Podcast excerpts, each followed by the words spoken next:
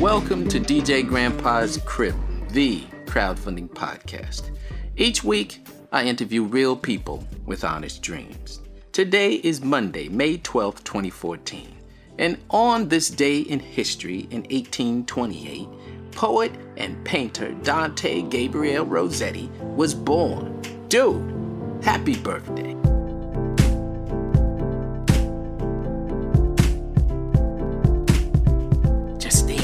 Justine, it is a pleasure to have you on Meet the Crowd. She's in New York, I'm in DC, six pixels away, but she handles all things literary at a crowdfunding platform called Pub Slush. And I love to talk to authors and those who enable authors.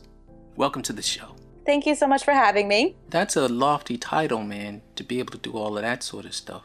It is, but uh, it's a title that we're excited about, and we really value our ability to reach out to a niche audience, which obviously is the literary world. And when I say the literary world, I'm really talking about writers, readers, publishers, industry professionals, you know, whether they're freelance book designers or editors or self publishing companies, we kind of really are aiming to be that go to hub for everybody that's involved in the publishing process. I know this is a dumb question, but I kind of feel like no I such things to... as dumb questions, no, right? there, no, there, there have to be. I, I know we're I know we're taught that, but there have to be dumb questions. But but mine is, why would authors have special needs? I mean, what are their special needs? The reason why we created PubSlush in the first place, first and foremost, was because we felt that these larger platforms weren't catering to their needs and they weren't gaining the visibility that they really needed because of that oversaturated platform that is Kickstarter. You have everything from visual projects to games to. No, to, no, to I know. I, very, I, I will. It can be I'll- very distracting when you go on their website and to interrupt you and to be rude, not meaning to be rude, I will say this. Last year, it felt like you couldn't hardly raise $1,500 on the larger crowdfunding platforms for anthologies and things of that nature. Mm-hmm. And then we started investing more time in them, and they started doing very well. But like I said, now it's it's diminishing returns. It's like all the work we put in you know, you're starting to see people saying, you know, I have to keep coming back, you know, and then I try and do the same thing on my website that Kickstarter does and crowdfund without Kickstarter or Indiegogo or whatever, but then I don't get any money. No one comes to my site. yeah. So you have the eyeballs, I guess is what I'm trying to say. You have the eyeballs. Well, to circle back to your first question um, know, about which why I can't even remember anymore, but go ahead. about what their needs are for crowdfunding. A lot of times, most people who come on our site are self publishing authors, the independent authors, and then we also have the publishers, of course. But there is a huge financial risk in the publishing industry. That's why traditional publishers don't pick up new name authors anymore. They just can't invest the money into something that they're not sure they'll get a return. So, you know, if you choose the self-publishing route, it actually provides you a lot of freedom, creative control. You're on a, you know, more accelerated time frame. There's a lot of positivities, but of course the negative side is you're paying for all those publishing costs upfront. So, you know, the bare bones of crowdfunding is it's a way to help authors mitigate that financial risk, which is extremely important. But above and beyond that, and what we really focus on our platform is that it's a way for you to collect pre-orders. Obviously, through the reward-based model, you're able to offer your book as a reward. So you can collect pre-orders. It's a way to market and it's a tangible place to drive traffic to learn about your book before publication, which is very important in the publishing industry as well. You need to start promoting and marketing your book well before it hits the shelves. But obviously, and I think this is the case with a lot of products that are crowdfunded for, it's difficult to employ those promotional efforts when there's no product yet. A crowdfunding campaign provides that landing page to drive the traffic to. And then it's really just a way of authors encapsulating themselves beyond their book. Who are they as an author? What do they have to offer? You know, that goes above and beyond their book. That the Right. reward tiers really make authors brand themselves wholly, not just I wrote this book, but I'm an author. These are the other things I have to offer. Learn about me, learn about my story. So Right. it's just a great way to help build your author platform. Like you said, if authors do pre orders on their site, it doesn't work very well. You're not generating any new traffic, and there's not that level of shareability that comes along with crowdfunding. When people support crowdfunding campaigns, they're much more likely to share on their social media. I just helped bring this book to life. Check out this crowdfunding campaign. You know, you don't get that through authors' websites. You don't get that in the marketplace. And so you know, it provides another aspect of discoverability that's very important to succeed. Man, you you can talk fast, man. You can talk fast. Uh, I have a lot to say. and I take you off topic and then you go right back to topic. That's not uh, easy to do either. You can keep trying, but I think I can keep up. no, no, no. You won. You won. You won. It's not just me, and I talk very fast because I have to keep up with my boss who talks even faster, if you believe that. but we are a very passionate team. Now, which one? You have two bosses, I thought. We were founded by a mother and daughter team, Helen and Amanda Barbara. I didn't know they were mom and daughter. Wow. They are, yep. They're both amazing women. They're inspiration to me and our whole team. So, yeah, Amanda's the fast talker, though. I heard that you guys have hundreds of book projects active on your site at, at any time. Yeah, we're working on growing that number too. We have, you know, had over I would say 60 publishers and 60 industry professionals as well come on through our publisher and partner program since January. Our number of books is increasing rapidly. Those programs really help that as well. So we're really working on growing our community. Our numbers are just continuing to increase and we're loving every second of it. Would you recommend that they well, I guess that's another dumb question because you would recommend that they come to Pub Slush, right? especially when you talk about these projects that just continue to decline, I think that our really big draw when it comes to that aspect is that you receive all your reader data at the end of a campaign. So that includes, you know, market analytics such as age, gender, geographic location, so you can really, you know, hone in on who your audience is. But you also receive, you know, their names and their emails. We provide those more so so you can you know keep in touch with them while you fulfill their rewards we think that that's very important and we advocate that i feel like supporters they don't repeat the same crowdfunding campaigns unless there's really some connection there which that's what we're aiming to grow that connection. So they will be more likely to be serial supporters if you will. I just like to see people being able to make a living that's all. Well that's the thing that i'm finding with writers is i think where the the myth is that you can make a living just writing. You can make a living as a writer, but you have to figure out another way to brand yourself on top of your books whether it's speaking engagement coaching something that can be totally you know wrapped up in your writing but right. you need to have a brand. You know i think that crowdfunding helps people realize that because you know you have to devise those rewards you can't just offer your book. You got to figure out something else of value that you can offer. And it really i think gets authors thinking outside the box which is helpful you know to their platform in general. Hey are you one of those type of people who, who no who can think outside of the box um, I like to think so.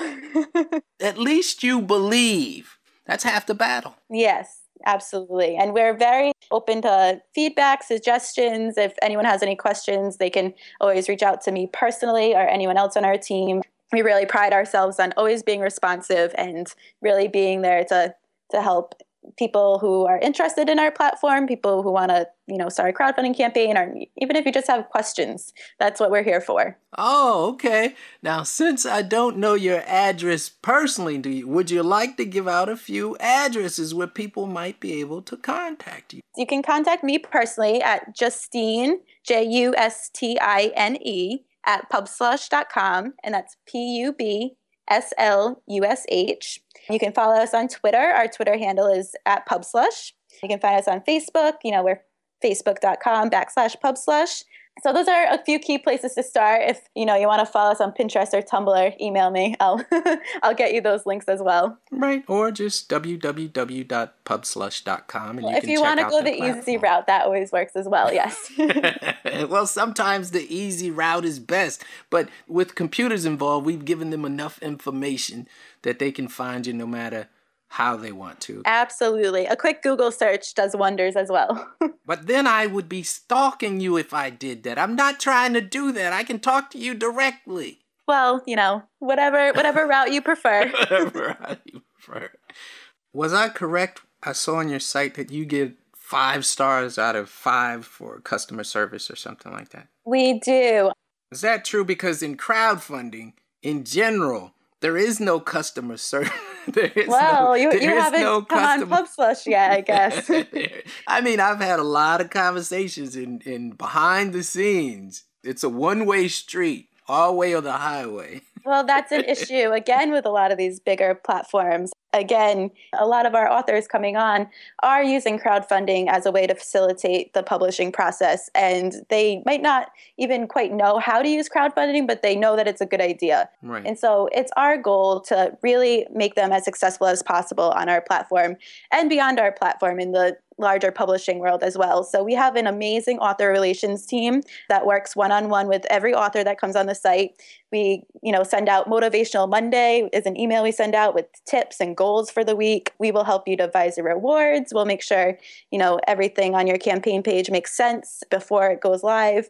We also offer what we call a PubSlush prep program, which offers even more hands-on personalized service that is an upfront fee and it's completely optional but then we really get hands on with your marketing plan we even you know showcase you on our PubSlush blog which has a big reach we'll tweet about you we'll post about your campaign on our facebook so we have a lot of options that even go above and beyond our baseline personalized service that's right. Justine is in New York and I'm in DC, but it's been great to have you on Meet the Crowd. It's our segment basically where we show you the people who are in the industry doing things that you ought to know about if you're interested in crowdfunding. And Justine is one of those persons. Thank you very much for coming on the crowd. Oh, thank you so much for having me. It was a pleasure.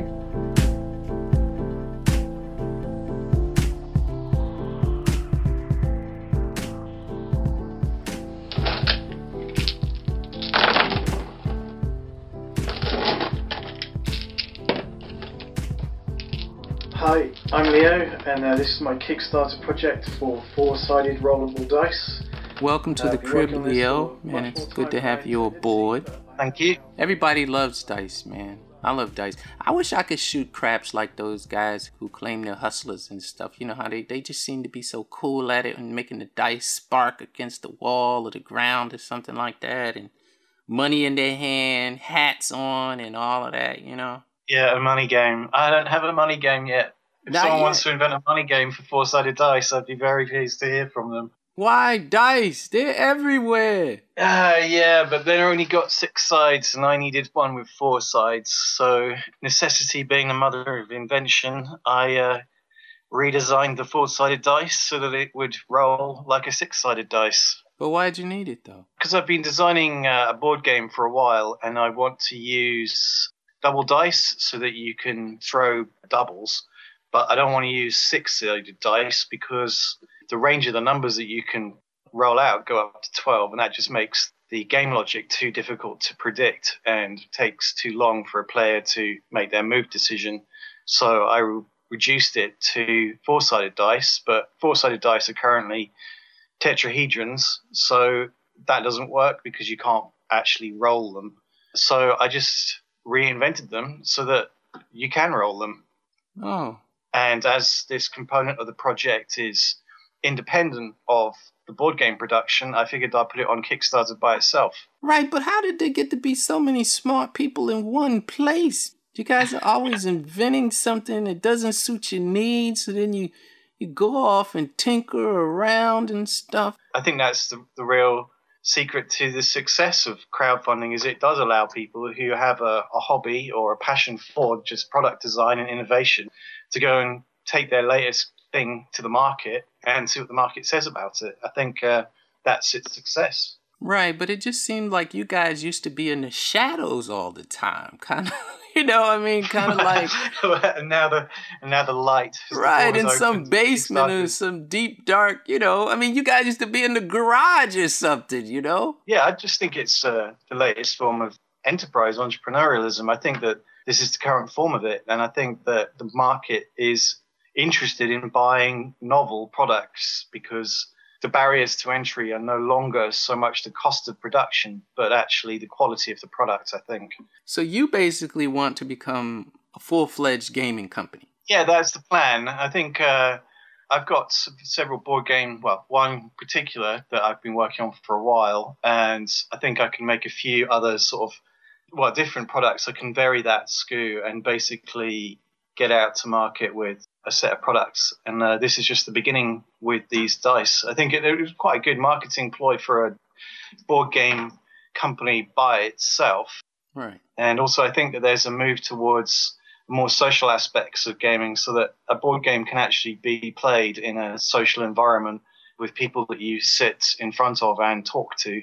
And I think that that's becoming more appealing. And I think that explains why the board game section of Kickstarter has been particularly successful. And I don't think anyone would have really have expected it to be so, but it has been very successful. So yeah, that's the general plan, and I'll, I'll, sort of chip away at it over the next few years as I complete the various products and get them to market. I think that's right. the plan. And, and then if one of the products is very successful, then I suppose I'll have a going concern and I'll do that for the next several years of my life.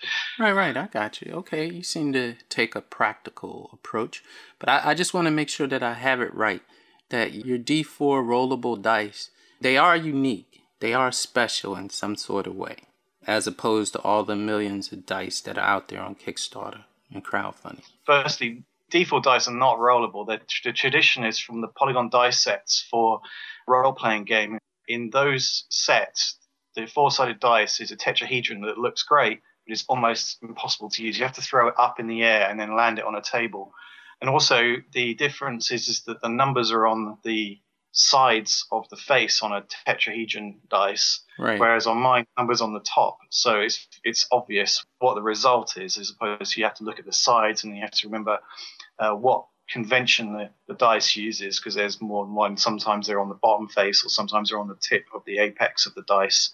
Right. So that's the the innovation is in the. Uh, it's actually a design as opposed to a, a utility pattern. If you want to right. get specific about it, I think I'm having a problem, man. That lately it seems as though there are a lot of math guys on this show, and you guys all seem way smarter than I am. I'm trying to figure out how to deal with that, man. I don't know. You could uh, read a math book. I don't know. It's up to you. My job as a software engineer is very mathematical, so right. I kind of don't have much of a problem with these engineering type problems. Why did you roll the dice like 20 times at the end of the video just to prove that it they actually work? Yeah, I mean, I don't think I did it 20 times on the video. I, am an I? exaggerator, an exaggerator. All right, you're exaggerating. Yeah. No, people do want to see that it works because uh, it's always the complaint that they don't work with four-sided dice. So right. it was uh, kind of necessary to show that they do. I didn't even know about all these dice until my children started playing all these crowdfunding games, you know, and they're like D sixes and D twelves or something and D this. Yeah. I was like, huh? I think it's cool that kids like to play with it though, because I think it is actually quite good for elementary arithmetic if kids have to sort of play with dice and like add up how many hit points that they've done. I mean, it's a it satisfies one of the key requirements for a successful gaming product, mm-hmm. which was one of the concepts that Disney came out with, which was it's not the purpose of a game to educate, but a game that can educate will be superior to one that doesn't. So I think that's part of the success of dice games is that it gives you that sort of math practice. Well, whenever you can bring Mickey Mouse into a conversation, I guess that's pretty cool. Get your point across. For anyone out there, check out Leo's project on Kickstarter. It's D4 rollable four sided dice. And they're on Kickstarter. Yeah, that's and, it. Ah, finally, yes. And he's out of Brighton, UK. If you can't find him there, always go to djgrandpa.com where we will have links for Leo and his very cool dice. Thank you very much. It was great talking to you. Remember, we are the crowdfunding channel and we cover the globe. It has been 20 years since the Uranians came with fire in their hearts and a sword in hand. 20 years. It's been 19 years and 8 months since the surrender and the beginnings of peace of a sort.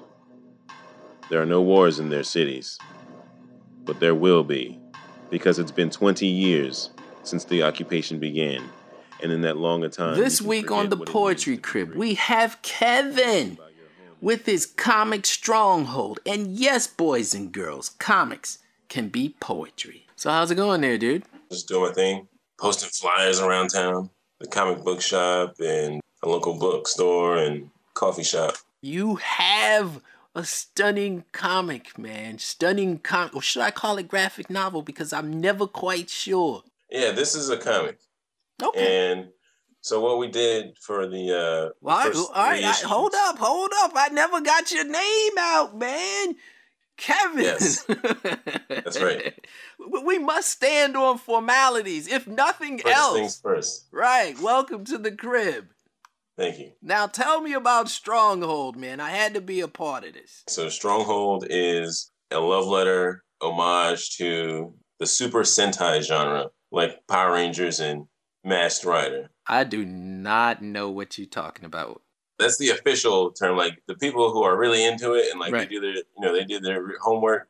Like that's the the genre. Hold up. I did my homework, man. I just don't know enough. Well, no, no, no, no, no. I'm, I'm giving you like the, you know, the some advanced background. Comics 101. But the shorthand, you know, like shows like Power Rangers, Masked Rider, Right. Voltron, Gatchaman, G Force. G- G-Force. Okay, now you're talking. G-Force. That's one of my favorite of all time. That whole genre, those teams with the, you know, the themed costumes and the gadgets and the robots and, Right. you know, all the military hardware. So tell me about Stronghold. What's the story? The aliens invaded 20 years ago and they won. War is over. They came in and, and whooped us in four months. You know, everybody fought on the human side and Right. It still wasn't enough. You know, they're an empire that spans the galaxy. and There was no resistance. So our story picks up 20 years after the war, and we're introduced to our characters who are in a terrorist cell in New York City, and they're uprising against the alien occupation. So instead of them fighting an, an active invasion and trying to keep the dynamic going between oh will they you know get a foothold here or will they get a foothold there the war is over and now there's an, there's an uprising coming from people who grew up who were children or were just being born around the time that the throne came and took over Okay, I know we were defeated in the story, Mhm. but it still seemed like a story of hope.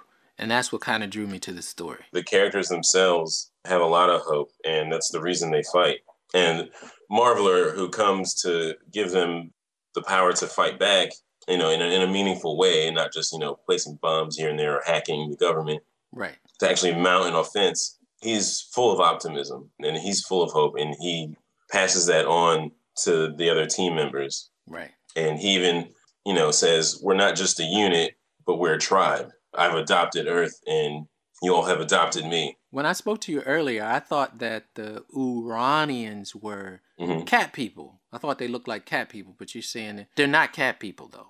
No, I think the character you saw was Marveler, who's one of the good guys, Right. and he is. Um, I blended elements of a pangolin and a uh, koala into the humanoid form, I guess.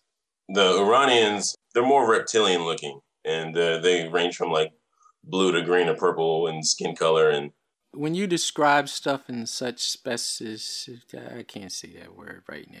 specificity. yeah, yeah. It's a mouthful. Let's not put any money on it. I, I can't No get problem. that word out. But but when you do stuff like that, are you part of the geek community? I identify as a geek, and you know I wear that proudly. I could go on at length more than anyone cares to hear about you know the things I'm interested in. You know whether it's uh, my favorite games or the shows I grew up on. You know I one of those guys who knows more than anyone should know. One thing I think that tripped me out so much about this show is that people would come on and they would just profess their geekhood. It was like it wasn't like they came out of the closet or anything, but they would just be like, "Man, I'm a geek. I'm a nerd." Yeah. And I was like, first of all, I don't know if I asked you that. but but they would just they would just say that and then I was like, "Man, that's kind of cool because Yeah, I mean, my whole life, I always felt like I didn't fit in. Like I was a. I mean, I still, I still feel like that. Like I'm sort of a social misfit, or I know I'm Uh. a fashion misfit. I know that for sure. hey, it's all about confidence. Whether it's being a geek or a fashion, if you're confident and you own it, then no one can use it against you. That's part of what drives your whole artistic aesthetic. Yeah, definitely.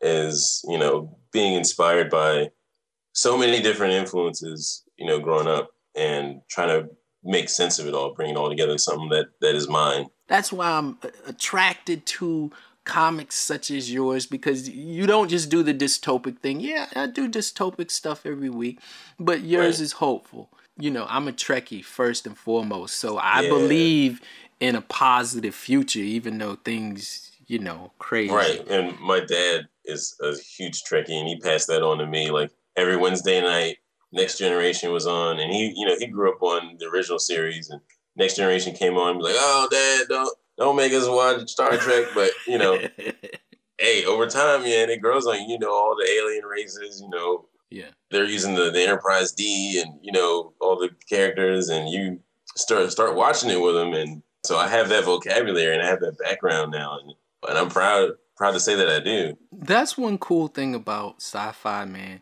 It's not that you just enjoy it, you know. Yeah. You want your children to be part of this sci-fi culture so badly you want them to be into it, to like the aliens, Yeah. to like the weapons, to talk the vernacular. hmm That's the way my uncle was with me. That's the way I am with my children. I mean, I almost forced it on them, but I know you can't do that. But but it's not like they weren't manipulated towards it, you know. Right. My last question though, I'm starting to get back more on the show to literature and, and authors and stuff like Mhm. that. Do you believe that comics do rise to the or could rise to the stature of, of like literature, like books and authors mm-hmm. and stuff like that? I think they already have, whether the general public realizes it or not. Like there's some amazing stuff out there.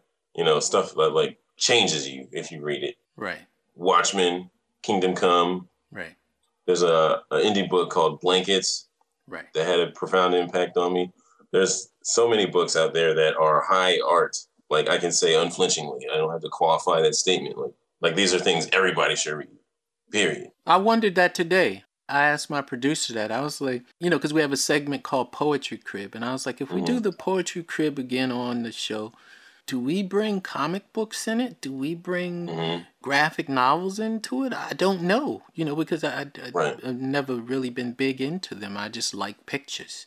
I was actually thinking about this on the way home. I was thinking, like, you know, you have artists and you have writers. And if you say, oh, this book is just, you know, 10,000 words or Right, 100,000 words or whatever, you say, this is literature, and no one questions you.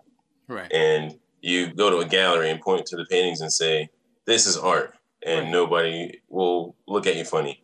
So, why is it then that if you put the two together and you say, this is art and this is high art, why is it that then that people look at you funny or think that you don't know what you're talking about or you're, you know, you're, you're just wishing right, or you think making it more than it is. And you know, the fact is that there's a range. I think it's better to ask what is and isn't good art rather than asking what is or isn't art. Like we treat the word art like it's a qualitative statement. Like art automatically means it's good, which is not ever Mm, true. No, that's Like, true. Yeah, no, that's true. That's true. so saying something is art shouldn't be an expression of value.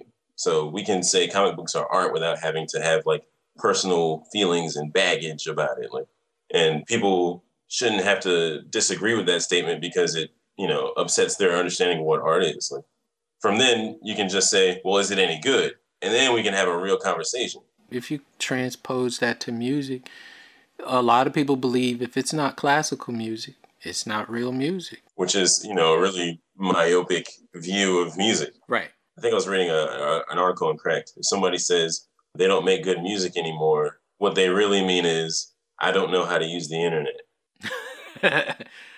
From one fan to another, I'm going to say I'm the world's biggest music fan. Kevin, I'm going to say he's the world's biggest comic fan. don't put me out there like that. I have to Try. put you.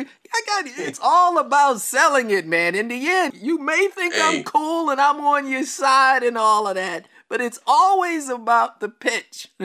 Oh man, word gets out. Cat's gonna be at the, the next Comic Con. They're gonna be testing me. Bring it on. Kevin is ready. He's not scared. Next con, next convention, walk up to him and just say it. Do it like that Halle Berry moment when Arsenio Hall called her the most beautiful woman in the world and every every woman started testing her.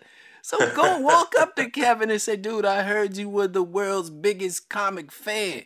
And test his geekhood. And he's out there homework. and he's out there on Kickstarter hawking it hard, selling it hard, and but he's trying to do the best right. job. It's quality work, man. Check out Stronghold on Kickstarter. One word. Hope is not is is not yet lost. That's a very expressive phrase to me. I mean, maybe that's redundant, but but it's very important to me that he said that because I am a hopeful person.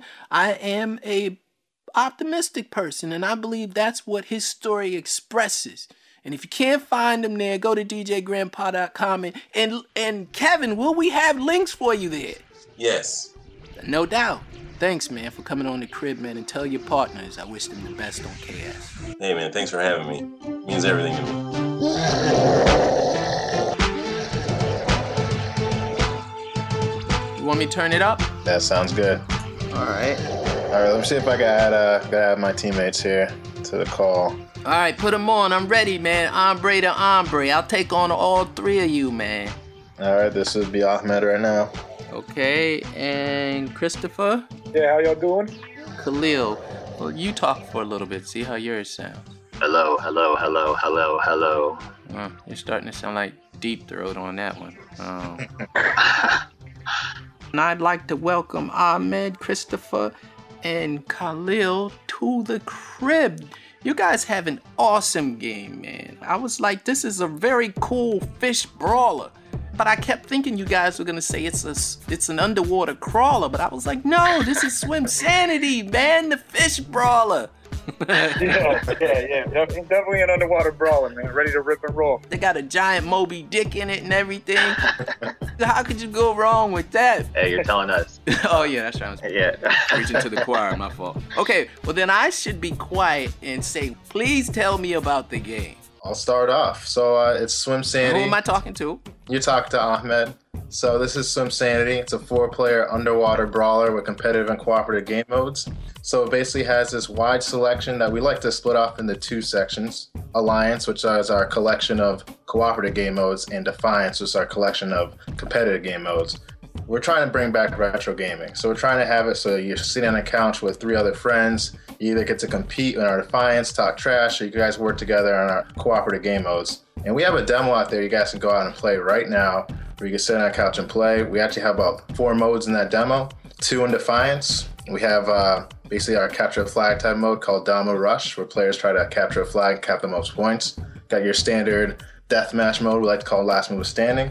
And then our two cooperative modes in Alliance, we have Chase mode where you see that huge uh, Moby Dick that uh, DJ Grandpa was just talking about there. So you get to get chased by this huge whale and you have to make it to the end of the level with your friends. Or we have our survival mode where it's basically like our horde mode where waves and waves of sea creatures of all different types and sizes come in. You guys have to destroy them as much as you can and survive as long as you can. We actually are kind of spoiling everybody with this with oh, this Oh, well, nice big well, depth. Hold, hold up, hold up. I, I know you're spoiling people because I was about to say that I'm starting to trust you guys more just because you have a demo. And I'm not supposed to say that publicly, I believe. But the games that send me a demo that I can play ahead of time, I'm like, dude, you can do that? you know? Yeah, we're in no way worried about the product. That's the thing. We know that there's so much more to be built off of this original demo, and we felt like there's really nothing to kind of hold back from everybody because every time we've gotten this game in people's hands, it's like the the response has been overwhelmingly positive. I mean, two PAXs in a row now. We had Boston Fig, and we've had you know several test plays just with friends and family and stuff like that, and everybody really tends to enjoy it once they get the sticks in their hands. So I can go to Kickstarter.com and find this demo. You go there or decoygames.com or swimsanity.com. It's one of the first links you'll see. You can download the demo and try it out. Why the name Swim Sanity? The game actually started from This a game is that I was working right? on. Yeah, this is Khalil. There was a game I was working on way back in college, and it was called Swim Sanity: The Adventures of Muba Jiver, the scuba diver. I mean, that's where the idea of Swim Sanity started from. I really can't explain to you why I call it Swim Sanity, other than the fact that I come up with these crazy ideas sometimes. Like, there's no like long story behind that piece. But you know, we took out the Muba the driver, the scuba diver part, just renamed the character Muba. Swim Sanity kind of stuck and sounded good, and that's where it is today. I see you guys have also won some awards for video gaming, Boston or something like that. Boston Festival Indies uh, last year, 2013. Man, it was a great experience. So we went there and uh, we set up. We were like, okay, guys, you know, this is like our second convention. You know, let's see what we can do. And it got a lot bigger that year. So shout out to Boston Indies, by the way, for putting on a great, great show. And the crowd was good. The crowd was coming along. We're like, okay, okay. We're like texting our friends too, like, hey, vote for us, blah, blah. And then about two hours left in the show, the power cuts out because someone had an Oculus Rift. Oh yeah, yeah. For some reason it just charged the whole thing and everyone's power went out. But we were the only game in that row that wasn't a mobile game. So for some reason our sound completely cut out. So we're like, oh man, and we're getting nervous. We're like, all right, well there goes our awards or whatever. Because at this point we're like, we just put the laptop out, and people were still coming. They're playing just on our laptop. We had a TV. So it was the end of the show. We have to go to the ceremony, and we were just sitting there, and they're naming out the awards. And then out of nowhere, who was it from Clerks that was there naming the awards? Dante. Yeah, so he was naming the awards, and he just like, for the best game design, Swim Sanity. And me and my brother look at each other, we're like, uh, is that us? so we're just, awesome, man, awesome. We just won an award. We sit back down, and then he says the art award. He's like, the art award goes to Swim Sanity. we're like, no way, back to back. So we just were freaking out, man. That was like our first kind of awards given to us, and we are just all giddy like little girls running up there. I do want to say the best thing about winning two awards is like the first time you get called up when you're walking up to the stage, you know, you're kind of it's the first you didn't really expect, you're kind of nervous. For the second award, we got to gather ourselves. I'm like, all right, I'm gonna get my walk down right and stuff. So you know, just want to throw that out there. Swag, yeah. Okay, I got you. Now, Christopher, I think that was a very shrewd move of you to like somehow cut the power, man. That was a brilliant move, man. I mean, how'd you think of that? Nah, man, I ain't that smooth. I wish I was. but yeah, yeah, for whatever reason, we actually didn't cut the power. We got our power blown up. So, however, it, uh, it ended up working out in our favor, though. I mean, I really can't complain. That day was kind of surreal and just really cemented the fact that this is something we wanted to do for a long time. Were they losing it over the game at this point? We brag that we are the best Swim Sanity players, and our fans take that very seriously. So when we tell them, we're like, you guys can't beat us and we compete all the time. We're sitting there talking trash to people all ages, compete against little kids. You know, these hardcore gamers come in. We have some pretty awesome fans. we never let them beat us. We're just like, all right, guys, you know, we're not gonna take it easy on you. And they're like, yeah, yeah, don't take it easy. And we just beat them, and then they come back for more. Dude, I don't see how that's a positive story, man. I mean, you guys. that's be, a positive story. That is not a positive story. You come and talking yeah, about not... whooping up on little kids and stuff, man, while the yeah. media's watching. They love it. They love it. At the end of the day, we're gamers first, and we that's kind of where this all came from. Is we were gamers that wanted to produce games, and it's nobody actually takes it too seriously, but everybody has a lot of fun whenever you can sit there and compete at something. And uh, nice. that's one thing that we think we've done with Swim Sanity, man. We, we got kids all the way from ages 9, 10, and 11 up to I've seen some fathers and stuff that sit down with their sons and sit there and play. Uh, one of our taglines that we just kind of joke about amongst ourselves is that swim sanity saves families, man. It's uh, something that you can kind of sit down and jam out on and have a great time. So it's even though a little bit of trash talking kind of comes along from time to time, it's usually all in good spirits. So there's nothing wrong with trash. It was just when you were whooping up on little kids, man. I had the question. I had the question. There's no age. There's no age discrimination here. and they're kind of speaking for themselves because, in all honesty, I'm usually the guy that's getting whooped up on by the young kids. Man, I know all three of you are talented, but you, you got those twisty little games in your back pocket, Khalil. No, you don't even know which pocket it's in. And with we're, that, we're also magicians.